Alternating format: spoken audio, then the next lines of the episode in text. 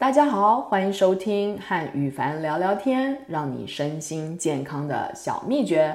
我是宇凡，今天想和大家聊聊的主题是：家里墙壁发霉可能会让你上吐下泻。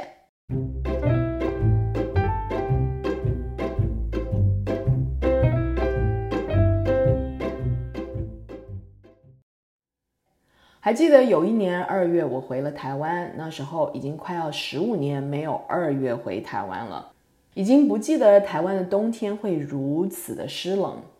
回家的时候，我很快的就在我床旁的窗边发现了一点霉菌。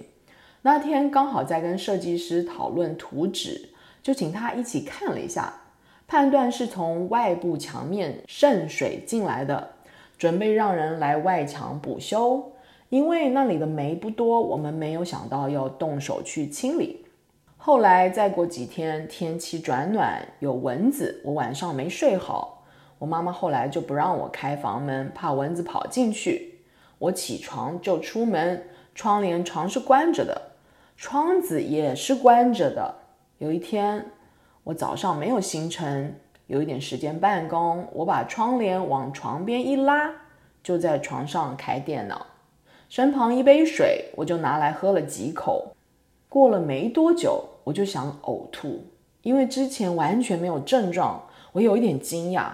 后来忍不住就去厕所狂吐，把我妈妈吓得不得了。我妈一定想，完蛋了，这个女儿已经得了新冠病毒了，一定也传染给她了。她就病倒在床上一整天。我爸一个人要照顾小孩，就是我妹的小孩还没上学，又要照顾两个女人。我从来没有吐得这么严重过，反复的呕吐，最后胆汁都呕出来了。到了最后，我只好用治疗细菌性痢疾的药物。啊，你们都知道，其实如果是需要使用西药的，它是能够救命的，所以你一定要对各种治疗方式。都采取开放的态度，而不是一昧的抵制某一种治疗方式哦。好，那时候我终于止吐了。我跟妈妈说应该是菌，不是病毒。她不信，我以为自己食物中毒了。但是如果食物中毒，这个反应也延迟的太厉害了。昨天晚上吃饭，今天才吐，根本就是来不及排出嘛。一般如果是呕吐，就是有什么病毒或病菌在上消化道就被免疫抓到了，它要你呕吐排出，这样最快就不会经过消化道，你就根本还没进入肠道就吐出来了。如果有什么病菌或病毒在下消化道被免疫抓到，那它就要你泻啊，就要你拉肚子，因为病毒或病菌现在离那里最近嘛。我喝了一整天的骨头汤和加一点盐的水，不碰纤维，不吃奶制品，提升免疫的保健品，四个小时就吃一次，我很快就好了。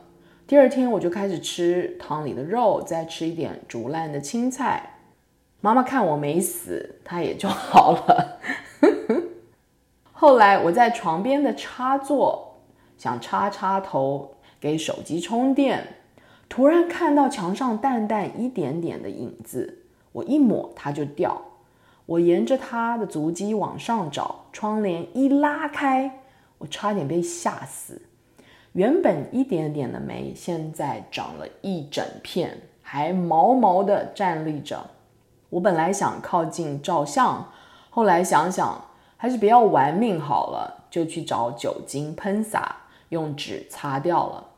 潮湿加上不通风，加上我呼吸的热度，霉的繁殖条件一下子全部都齐了。沿着我呼吸的方向往下长，那天应该是拉了窗帘，这个霉菌上面的孢子掉进了水杯里，我直接喝了进去，所以才开始呕吐。我赶快开窗、开门通风，开窗帘让阳光照进来。创造一个它比较不容易繁殖的环境，少量的霉菌对人体没有太大的影响。其实霉的孢子是尘埃中很普遍的成员，但是如果它的量太大，又产生霉菌毒素，就能够给健康带来危害。高量的霉菌毒素能造成急性或慢性呼吸道、消化道及神经系统的症状。因为我过去长期住在加州，那里只有干燥，没有湿气，因此我很少跟霉菌打交道。当时回到台湾，真的是领教了它的厉害。想要提醒有慢性呼吸道及消化道问题的人，注意一下居家环境。如果有见到霉菌，一定不要忽略它，找出它繁殖成长的原因，把它清理干净。以上。就是今天的 podcast。如果想查询关于我的书的资讯或更多消息，欢迎你到赖宇凡官方网站 sarahlye.com，s a r a l y e dot com。